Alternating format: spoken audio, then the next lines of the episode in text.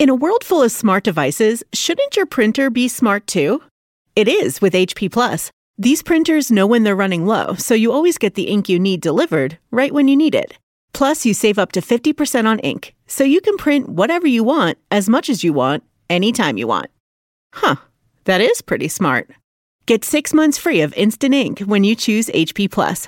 Conditions apply. Visit hp.com slash smart for details. In a world full of smart devices, shouldn't your printer be smart too? It is with HP Plus. These printers know when they're running low, so you always get the ink you need delivered right when you need it. Plus, you save up to 50% on ink, so you can print whatever you want, as much as you want, anytime you want. Huh, that is pretty smart. Get six months free of instant ink when you choose HP Plus. Conditions apply. Visit hp.com slash smart for details. This is Alec Baldwin, and you're listening to Here's the Thing. Few actors are as deeply associated with a character as Davis Gaines is with the Phantom of the Opera. When the Kennedy Center honored Hal Prince, Phantom's original director, they turned to Gaines to perform the musical's signature song, Music of the Night. Let your mind start a journey through a strange. Eve for thoughts of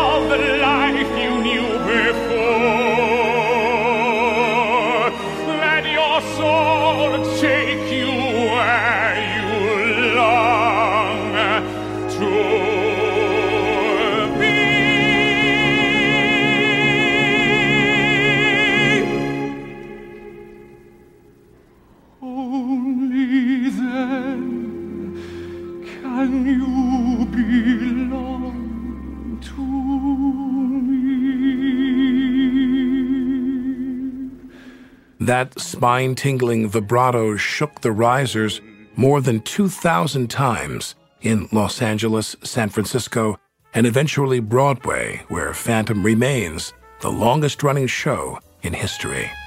But Davis Gaines isn't just that legendary voice. He's an actor, first and foremost, with 14 Broadway and off Broadway credits to his name. That's something he hoped for, but had trouble picturing growing up.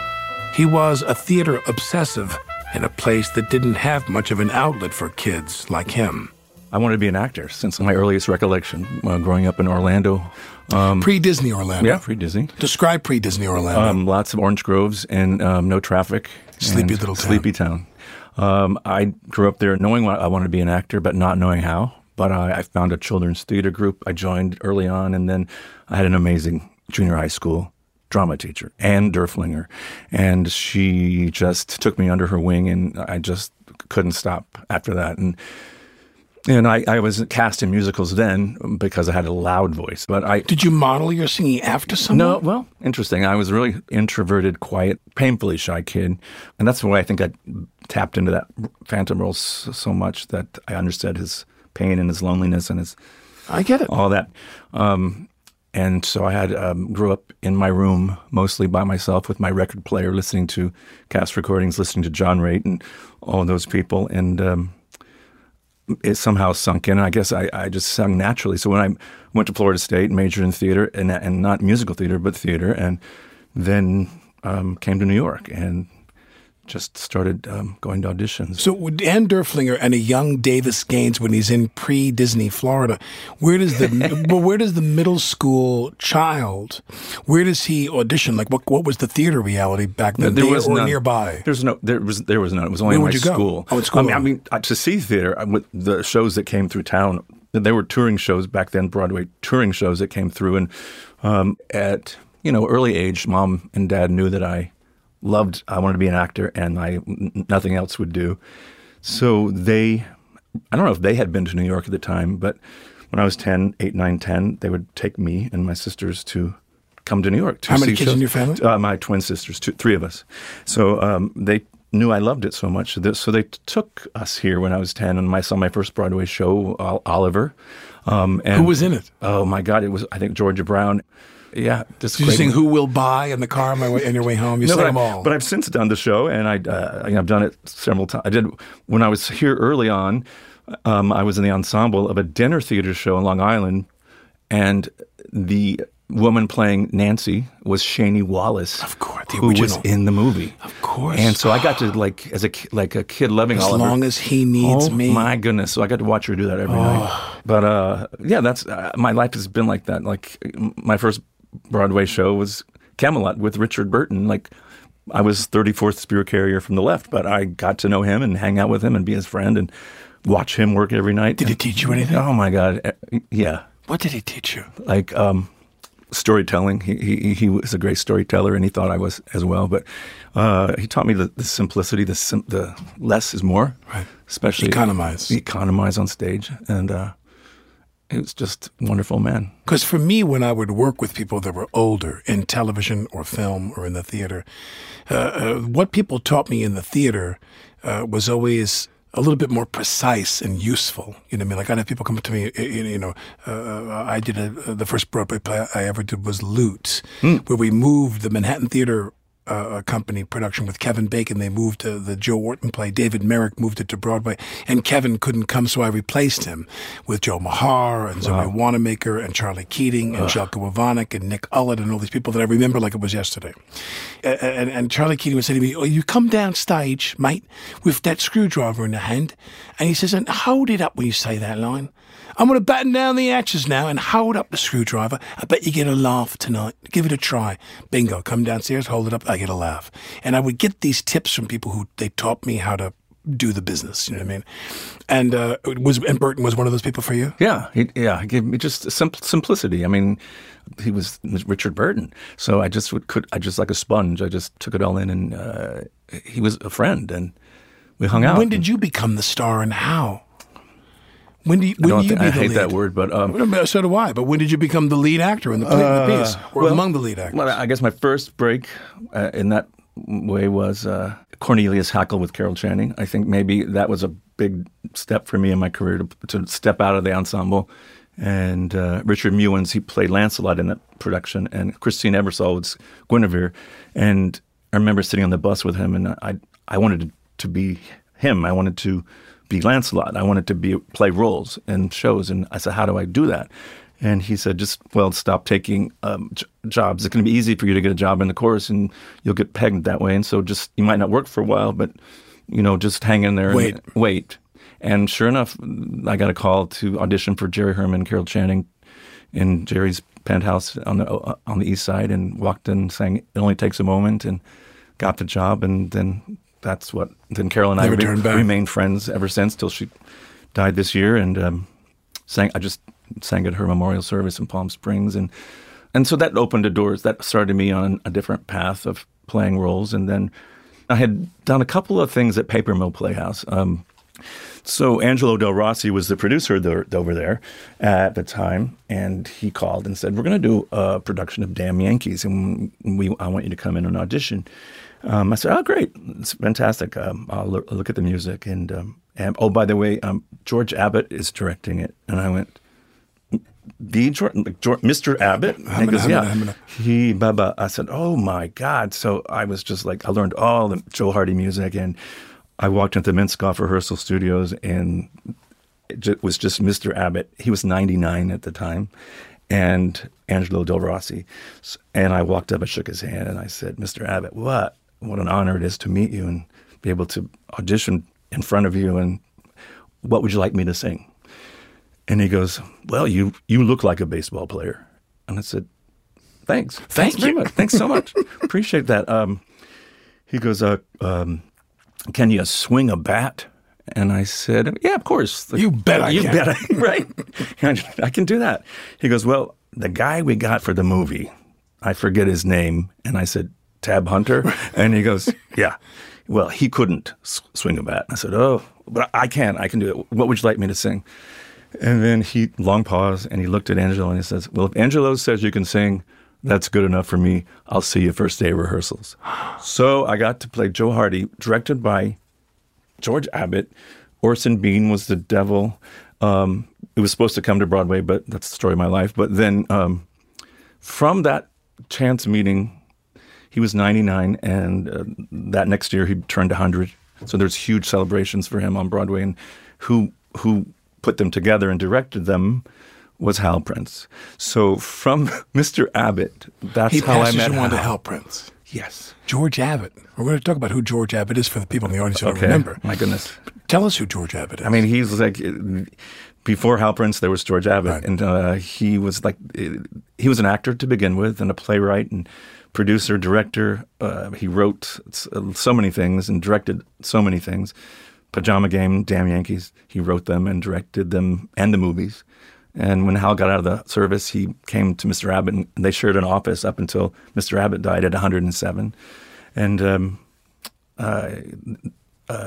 he was the godfather. He really was. He was the beginning. There's a joke that uh, he always said that uh, somebody asked him what was the biggest change that he's seen in his lifetime on Broadway, and uh, long pause again. Electricity. so that was Mr. Abbott with a great sense of humor, and so by chance, then I met Hal, and then Hal took me under his wing, and and when Hal called and said, um, "Would you come audition for the Phantom?" and I said, "Sure." So I, I had Where to, were they at in the run of the Phantom by that point? Um, I, this was like uh, maybe three years into the Broadway run, probably. But uh, I, I remember auditioning first on the stage of the Majestic again, and then then it was down to two people, um, apparently, and they flew me to Toronto because he was putting the Toronto, the Canadian company together. And they flew me there and put me up. The driver dropped me off, and he said, "Oh, I just dropped someone else off here earlier." And I went, "Oh, there's somebody else auditioning as well." So they kept us totally separate. And then I guess he went first, and I went second. And then Hal comes on stage and said, "Do you want to go to L.A. and be the Phantom?" And I went, "Sure." when you when you look at these roles where you where people I think I'd love to get your take on this mistakenly think you just come mm. out and you just blow those notes and just sing where's the acting involved and the, in the rehearsals what was the discussion about acting the phantom That's a big pet peeve of mine. Like people, like after after six doing the Phantom for six years, I would tell people what I did or whatever, and they go, "Oh, so do you also act?" And I went, "That's what I've been. That's what I do. I'm going to chop you up in the in, the, That's in the what I canal. do." But I, I, to me, I can't separate the two. when you were directed by people how much was the do when, when you if you were to your Well, recollection For instance, how well George Abbott, um, I, you know, he wrote the script, so he would was very old school in the way he would give us line readings. You know, this say it just Do like this, this, yeah. and I go really, but then I did it, and then sure enough, after we opened, like mm, he was. He was right. He was on onto something. he was right. But then Hal um, would say to me, you know, oh, I've never seen it that way before, or done that before. I've never seen that before, but I like it. Keep it in. So he didn't want me to be a, a, um like Michael Crawford or whoever else had played at that point. He was just open to my ideas and my interpretation, which was a credit to him and how he cast. Um, so so you didn't feel you had some some pressure as a put in they didn't say to you Michael did this No, they, they were open They to your interpretation Yeah. how do you think you were different from him I only saw him do it once, but uh, I thought I was really pretty bad when I the first first year. I went into it pretty young, and I, uh, you know, I played him to You pushed. like a madman, and like Right. he's all over the place. And then after six years and two thousand performances, I would do just the slightest. you did a tenth of what you the did before. slightest bit of the head or the hand, and it just re- it just makes uh, all the difference. there. It's there. It's, it's like part of me. 2,000 performances. Yeah, I did that. W- w- when you do a show 2,000 times, what's the key for the long distance runner like you in that? Is it Well- husbanding your voice and you take care of your voice and you're very cautious? Well, that, I was a monk, and I, I, listened to your podcast with Julie Andrews, and when she said, I think she was talking about I don't know about herself, but it was, I, I had no life for six years. Basically, I, I that was my life, and um, I, I couldn't drink, I couldn't go out. I just went home and slept and drank water and came back, and uh, because I felt a huge responsibility to the people that were buying tickets to be it on my best game, castmates. on my best game, and yeah, and I, I that was my life. Um, she also said, Julie Andrews, on your thing that she, you ask her about doing the same role over and over again, Right. and I just figured out things that that no acting class could teach me, or it was just I would have hit a plateau uh, for like two years in. Like that was my personal best, and then a year later, no, that was my personal best. So I kept challenging myself and getting, trying to get better and trying to tell the story more clearly. And more uh, economically. And You did it in L.A. for how long? I did two and a half years at the Ahmanson, and then uh, I thought I, I bought a house in Hollywood Hills, and I just, I'm going to start my TV and film career, and you know, And and that didn't. And Hal called and said, "Would you? and would you? you um, poor thing. would you open the show for us in San Francisco? I said, oh, sure. Like, so I did it four months up there. I was on my way back to LA, literally, and uh, starting my, you know, film TV, TV movie career. career. Then he Cal called again. He goes, you know what? I would, uh, it's not right. I think you should come back to New York and show everybody what you've been doing for three years. And so I said, okay. So two and a half years at the Majestic. And so when you left L.A., and I'm sure it was a very comfortable life for you, and you went back to New York, what was that like? Ah, well, Tough? it was a no, it's fantastic. It was a dream come true. Like I was playing the, the freaking Phantom of the Opera on, on Broadway. It's like it's not you know. It's a good perspective. Yeah, I was like, how lucky can an one. How lucky can one one person get? When you when Phantom is going to end in New York, whose decision is that? What happens? Uh, for me, it was once again. Yeah. I was home and Hal called. How's your travel agent, for Christ's sake? Lee. He goes, Davis, Andrew and I um, are doing a new show, and uh, together. It's the first one since we did Phantom, and we want you to be in it. And I went, well, can I once again? Could I sing something for you? He goes, is there anything you can't sing? And I said, well, probably, yeah. No, just just just stay put in Phantom. We'll pull you out when the time comes, and that's how it happened. Um, it was called "Whistle Down the Wind." Um, uh, Hal called and said, "Time to come." So he, I left the show. So it, mine, it was going to be mm, a new show. Hal Prince, Andrew Lloyd Webber playing the lead.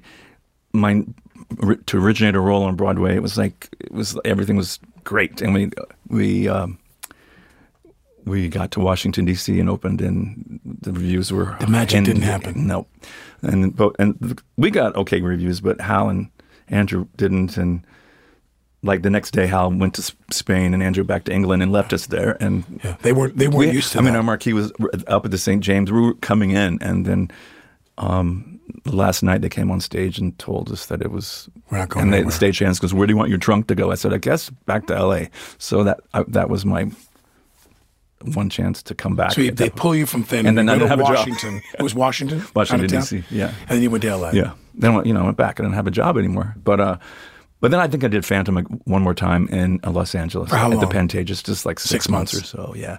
Um, but yeah, whatever Hal said, you do. I'm at some show. I want to say it's like a benefit for the roundabout or something, back in the '90s, maybe late '90s, I think. And uh, uh, Mackintosh is there at a table, and he says, "Mr. Baldwin," and he's very gleaming and very shiny, and he says, "Mr. Baldwin, I'd like very much for you to come and uh, meet with my staff and I, and we talk to you about doing uh, a play, a musical." And I said, "Well, I said I don't sing. Nonsense, Mr. Baldwin." He said, "Anyone can sing," and he said, "This is a part that was made for you. You were born to play this part." And he said, "It's we're going to do uh, the Witches of Eastwick, and I want you to assay the role played by Jack Nicholson in the film, the lead male role." And I said, "Well, God, that sounds phenomenal." And you, I'm in such a boundless admirer of you. But I said, "Ah, "You, you don't want me to do this. You don't want me to do this." I said, "Mr. Baldwin, nonsense. I want you to meet with. Said you're going to meet with my New York-based music director, John Clark." And he will take you through some tunes, and he will take. You. So we go to his apartment on the Upper West Side, this old old building. And we go in, and he's got the piano, and we're singing. Just say that word, and I'll beat your bird down to Acapulco Bay. I'm doing all my Sinatra Right. rip-offs. I'm doing I'm, I'm doing impersonations, and I can't sing.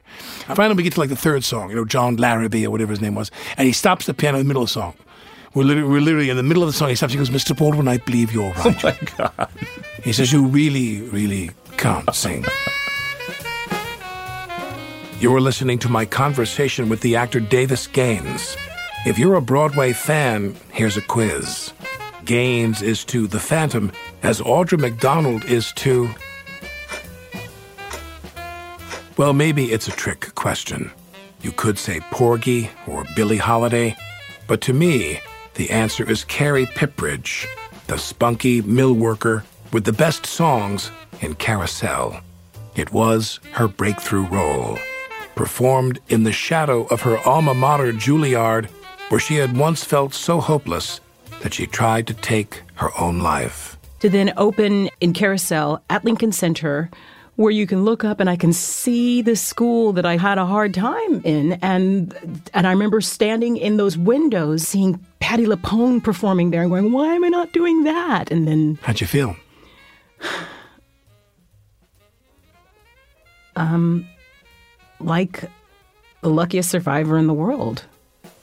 You can find the rest of that conversation with Audra McDonald if you text Audra, that's A U D R A, to the number 70101.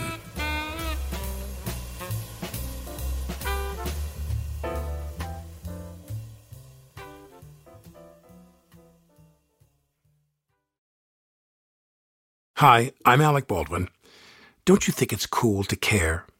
Cariuma knows fast fashion's not sustainable and decided to spin that conscious mindset to create high quality, low impact sneakers. Their best selling OCA style is the perfect durable sneaker for dressing up or down, pairing a fresh look with broken in level comfort.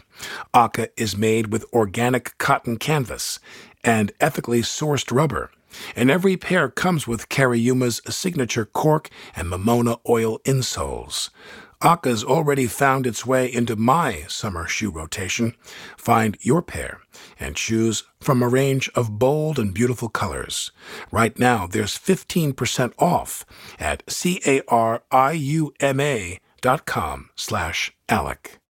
With how much we rely on our devices, it's easy to forget about the hardware we're born with. Take ears. Like fingerprints, your ears are totally unique. Too bad your earbuds aren't. Unless you've got Ultimate Ears Fits true wireless custom fit earbuds. Ultimate Ears Fits offer premium sound and all day comfort. Their groundbreaking Lightform technology guarantees a perfect fit in only 60 seconds. Just put in the earbuds, connect to the app, and watch as the purple LEDs form the earbuds to your unique shape. With 8 hours of continuous playback on a single charge and up to 20 hours with the charging case, Ultimate Ears Fits are the perfect choice for listening to your favorite music and podcast all day long without pain or discomfort. For a limited time, get 15% off above the current offer of your pair of Ultimate Ears Fits True Wireless Earbuds at ue.com slash fits. Just use promo code FITS at checkout. That's 15% off the current offer with promo code FITS at ue.com slash fits.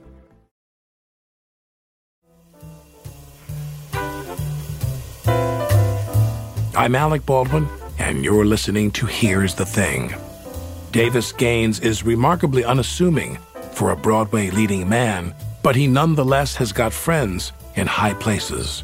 The entire Bush family, for one, starting with the late President George H.W. Bush. I sang uh, in Orlando for a cancer center gala benefit, and HW was the speaker. I had met him during the Whistle Down the Wind time in Washington, had a picture, but he doesn't remember, but I did. And so then after the show, he came up and said, Barbara, we really like you. And I went, thanks. And like, yeah, her birthday's coming up and I'm going to get my boys and we're going to do something, but what's your email? So I gave him my email address. Two weeks later, he wrote and said, Would I come and sing for Barbara Bush's 75th surprise birthday party in Kennebunkport? I said, Yes, yes. Yeah, I can't. I cannot pass this up. Of course. So it was an amazing experience. Barbara Bush ran that family, and she was the boss, and she had a mouth like a sailor. She was an amazing lady. I loved her. But uh, they just took me in, and uh, uh, HW said, um, "What are you doing tomorrow? It's Sunday." Um, I said, "I'm going back to New York." He goes, "Well, come by the house for coffee and donuts." I said, okay. So I walk in. There's no servants, no Secret Service really. You park and went in the house, and, and there was Henry Kissinger going, "Good job last night, Davis. Good job." I was like, "Thank you, General. Thank you so much." and then HW goes, "There's coffee in the kitchen. Go help yourself." And blah, blah. so I was in the dining room, um, hanging out, and uh, George W. walked in. W. W. walked in. And I said, "Good morning, Governor. How you doing? How you doing?" He's like, "Feeling fine, feeling fine." I ran for a couple hours after church, feeling good. I said, Good for you. And he goes, Can I ask you a question? I said, Yeah. He says, um, Can you learn how to sing or is it something you're born with? And I said, Good question.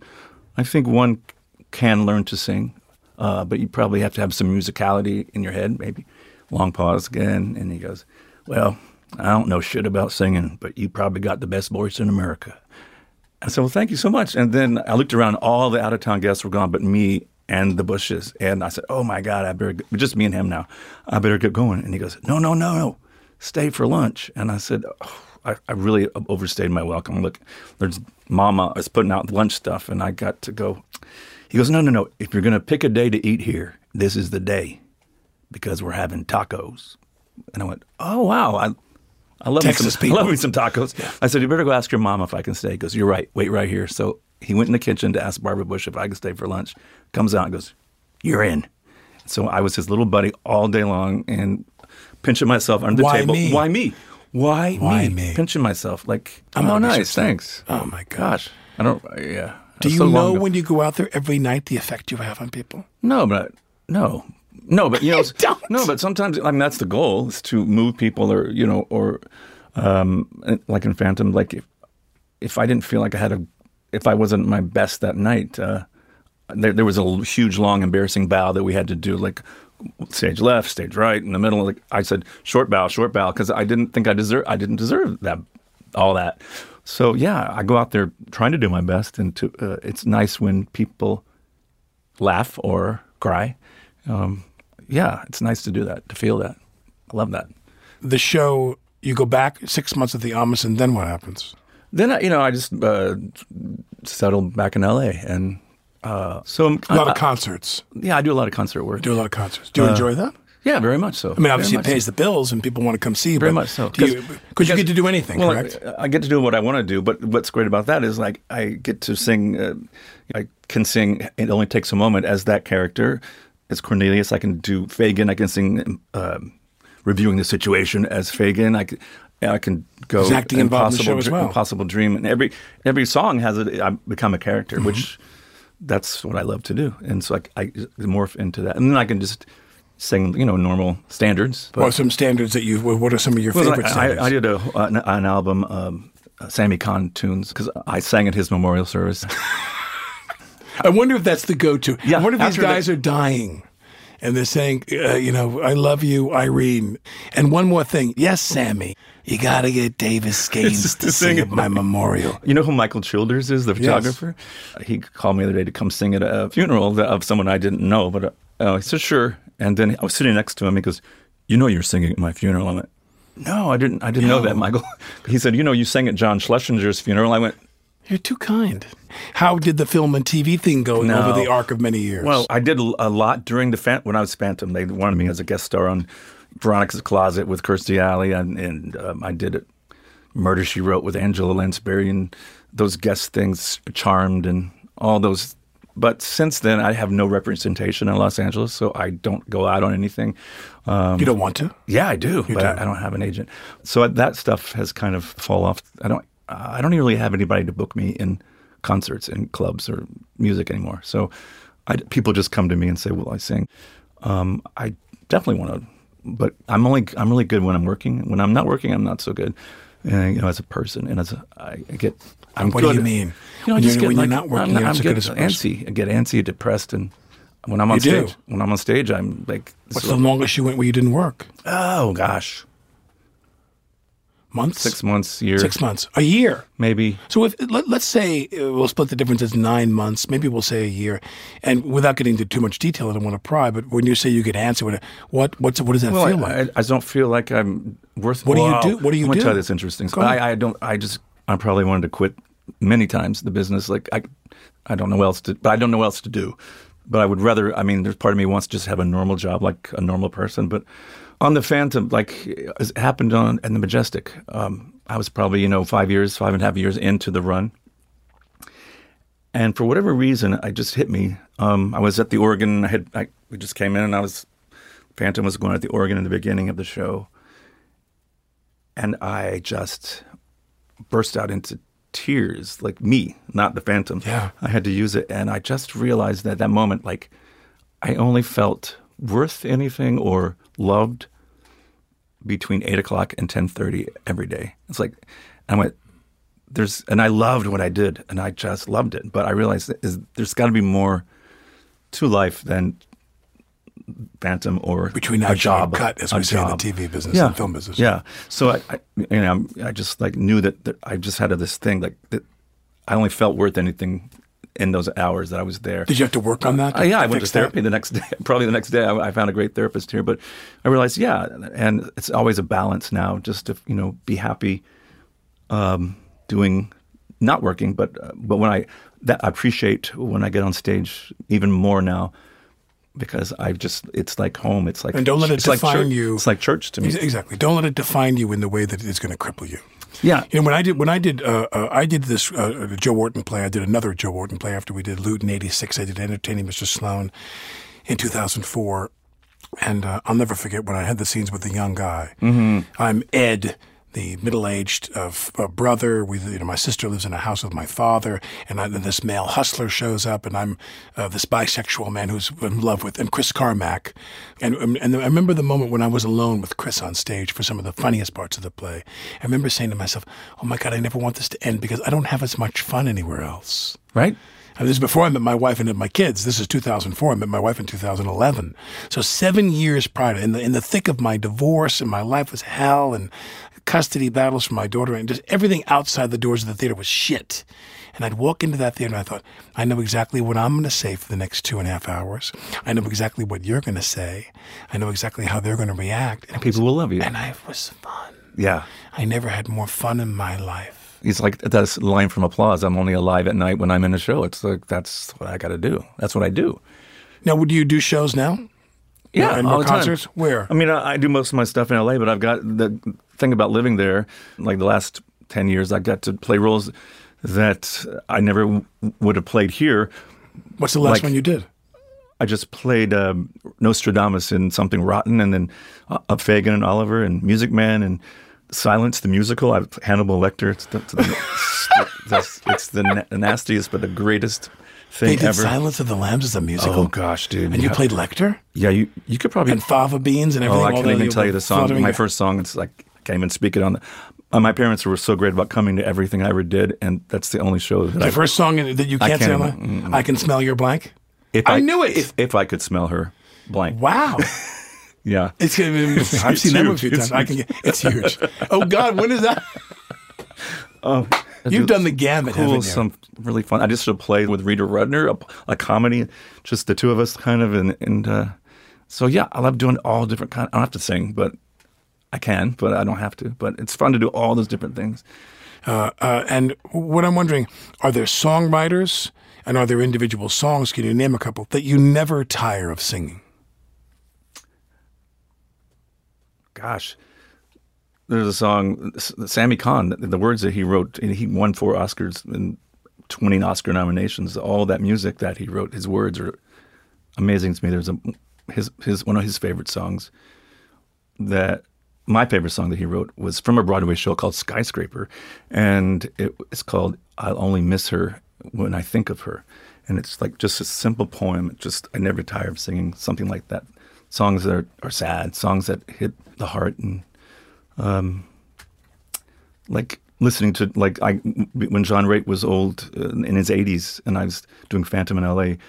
We did concerts together, me and John Raitt. And it was my, and I would we would sing "If I Loved You" together as a duet, or "Hey There" from Pajama Game, and I watched I would watch him sing Soliloquy, and then he watched me sing Music of the Night, and it was like a a, a dream come true. Like why why me?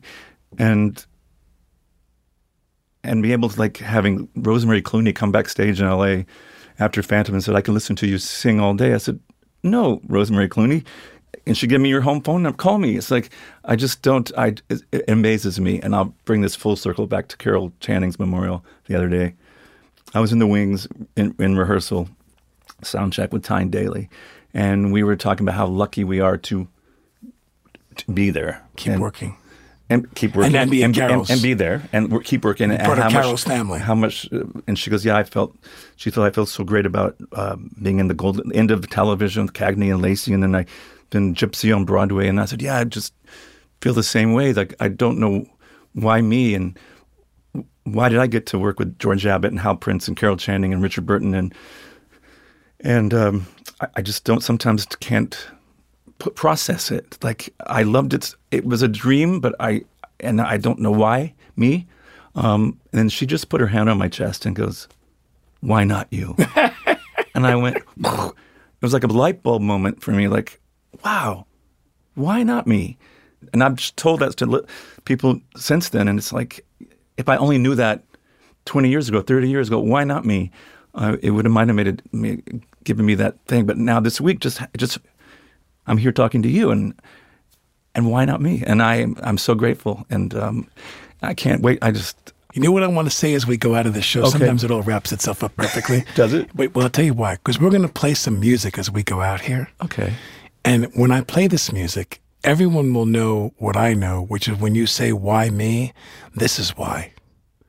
The music we're going to play right now. Okay. This is why. Because you are literally one of the greatest singers ever in Come show on. business.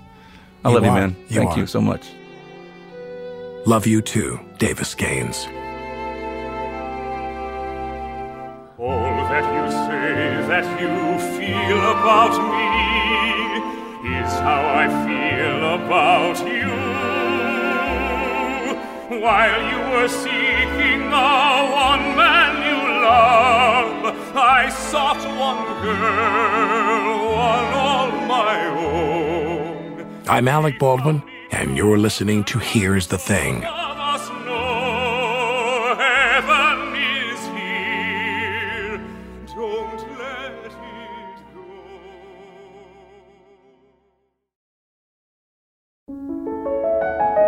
Find a moment of calm at classical WETA 90.9 FM. Available to stream now at classicalweta.org or on the Classical WETA app. This instructional recording will teach you how to arm and deploy the launch device. iHeartRadio presents The Control Group Civil Defense. Switch the indicator dial to the arm position. The Control Group Civil Defense. Coming June 30th. Listen on the iHeartRadio app, Apple Podcasts, or wherever you find your favorite shows. May God guide your hand in the decision you are about to make.